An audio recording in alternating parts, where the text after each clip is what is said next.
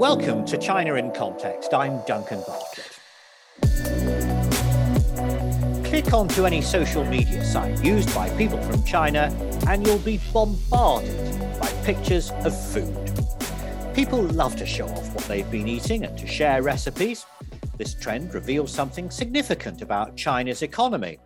As the disposable income of China's middle class grows, people want to eat better.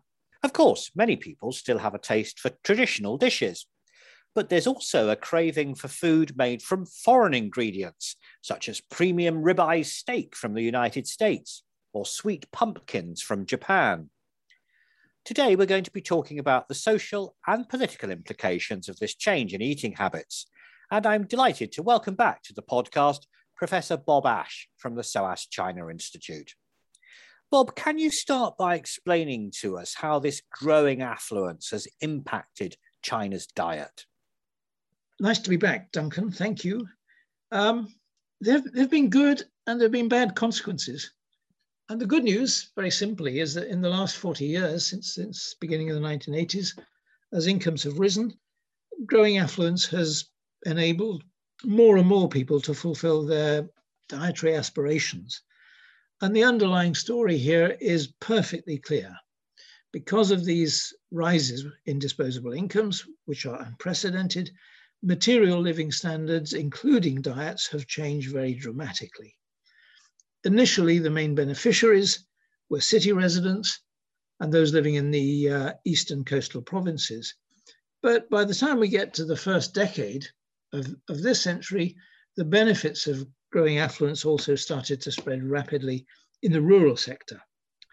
So if we kind of try to put this into specifics, then as diets have become more diversified, direct consumption of grain has fallen, the reduction in carbohydrates has been offset by a rise in protein and fat intakes. And so the consumption of red meat, poultry, fish, milk, and dairy products has steadily increased. That's the good news. But now the bad news is that not, all of the consequences have been positive.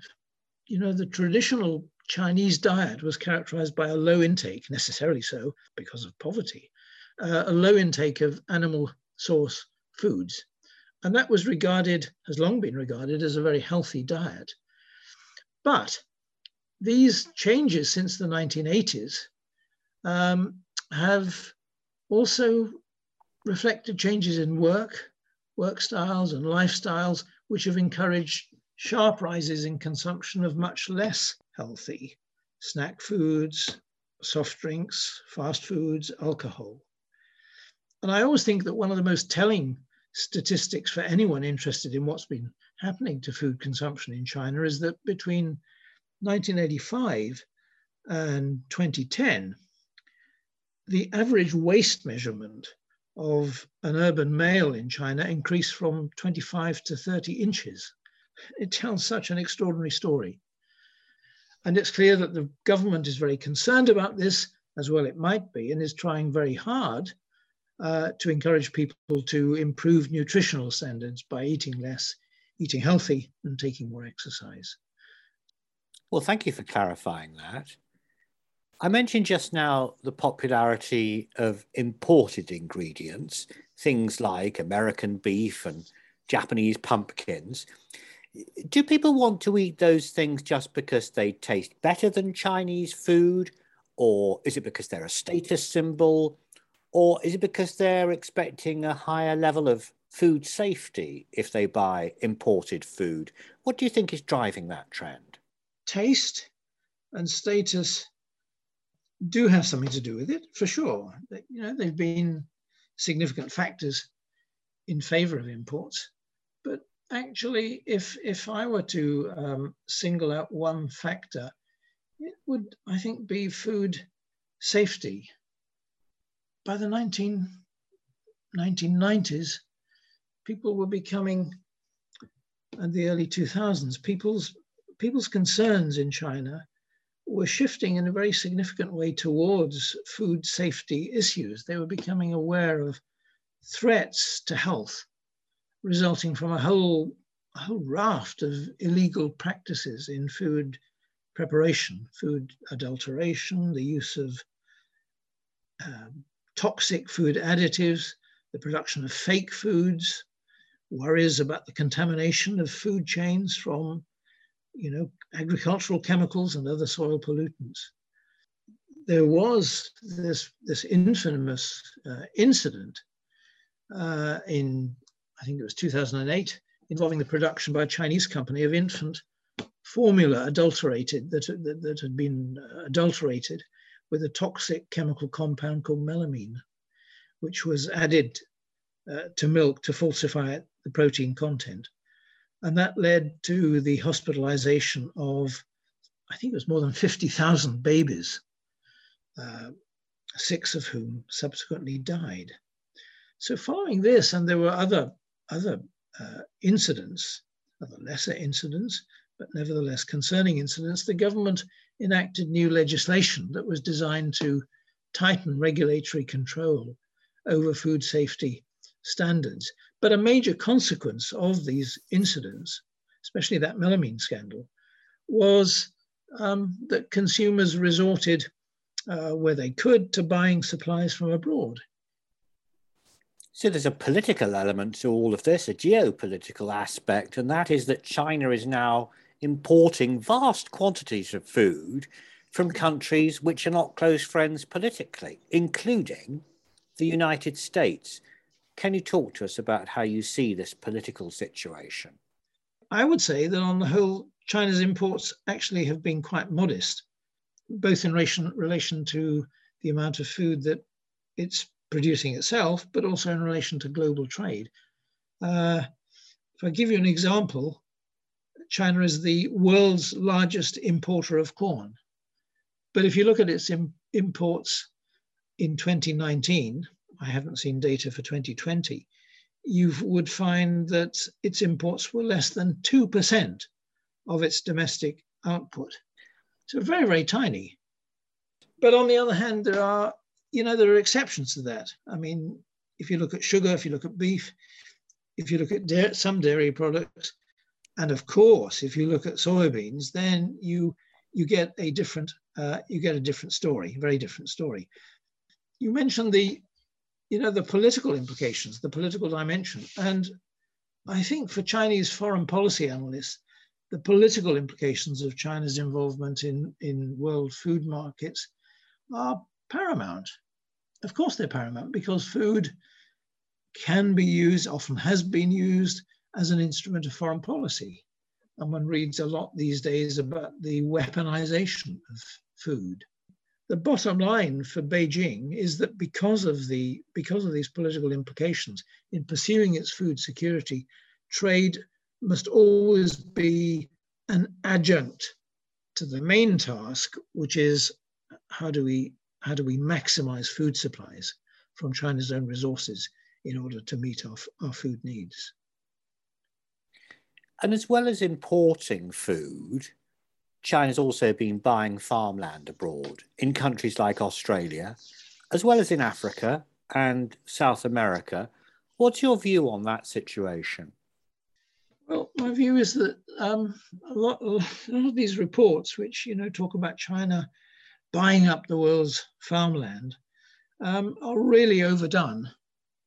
And not claims, but the, the argument that China is buying up overseas land in order to compensate for arable land shortages at home, I find that argument to be really quite misguided. Um, yeah, it's perfectly true that in the in the last decade, for example, China has acquired more land overseas than any other country in the world. And I think we're talking then about, I don't know, seven or eight million hectares of land having been purchased or leased by China during that period. But most of that land has been used for forestry purposes. Only about a million hectares of this land is for agricultural use. Now, one million hectares of overseas land compares with about 130 million hectares of arable land in China. It compares with China's grain sown area, which is about 100 and, almost 120 million million hectares. So even if all of this land which China has bought overseas, even if all of it was used to generate food and if all that food were then shipped to China, its impact on Ch Chinese domestic food supplies would actually be quite, quite marginal. So, to sum up, then, how should we read this new emphasis on self sufficiency in terms of food in China? How do you think it's going to affect geopolitics? I would prefer to see it really as a renewed emphasis. Maybe a better way to put it is it's a, it's, it's a kind of reaffirmation of an emphasis that, in the case of food, actually has always been there. For many years, uh, the overriding policy imperative for food security in China was that it should maintain, as Beijing used to put it, basic self sufficiency in the provision of food, above all in the provision of grain. Then, about 10 years ago, um, not least in the face of that explosive growth in, in, in soya imports that we were just talking about, the government announced a new policy that implicitly recognized a lowering of the self-sufficiency criterion. And now, and here's the renewed emphasis, in the wake of this dual circulation strategy that's recently been, been announced, we see the pendulum shifting again towards a somewhat higher degree of self-sufficiency. As for geopolitics, well, I suppose that this most recent return to, to if you like, a self-sufficiency ethos, it highlights the impact of geopolitics, which in this case uh, is making itself felt through the interaction between trade tensions, particularly the, um, the US China, as it's sometimes called, trade war, the interaction between those trade, those kinds of trade tensions and bilateral flows of agricultural products.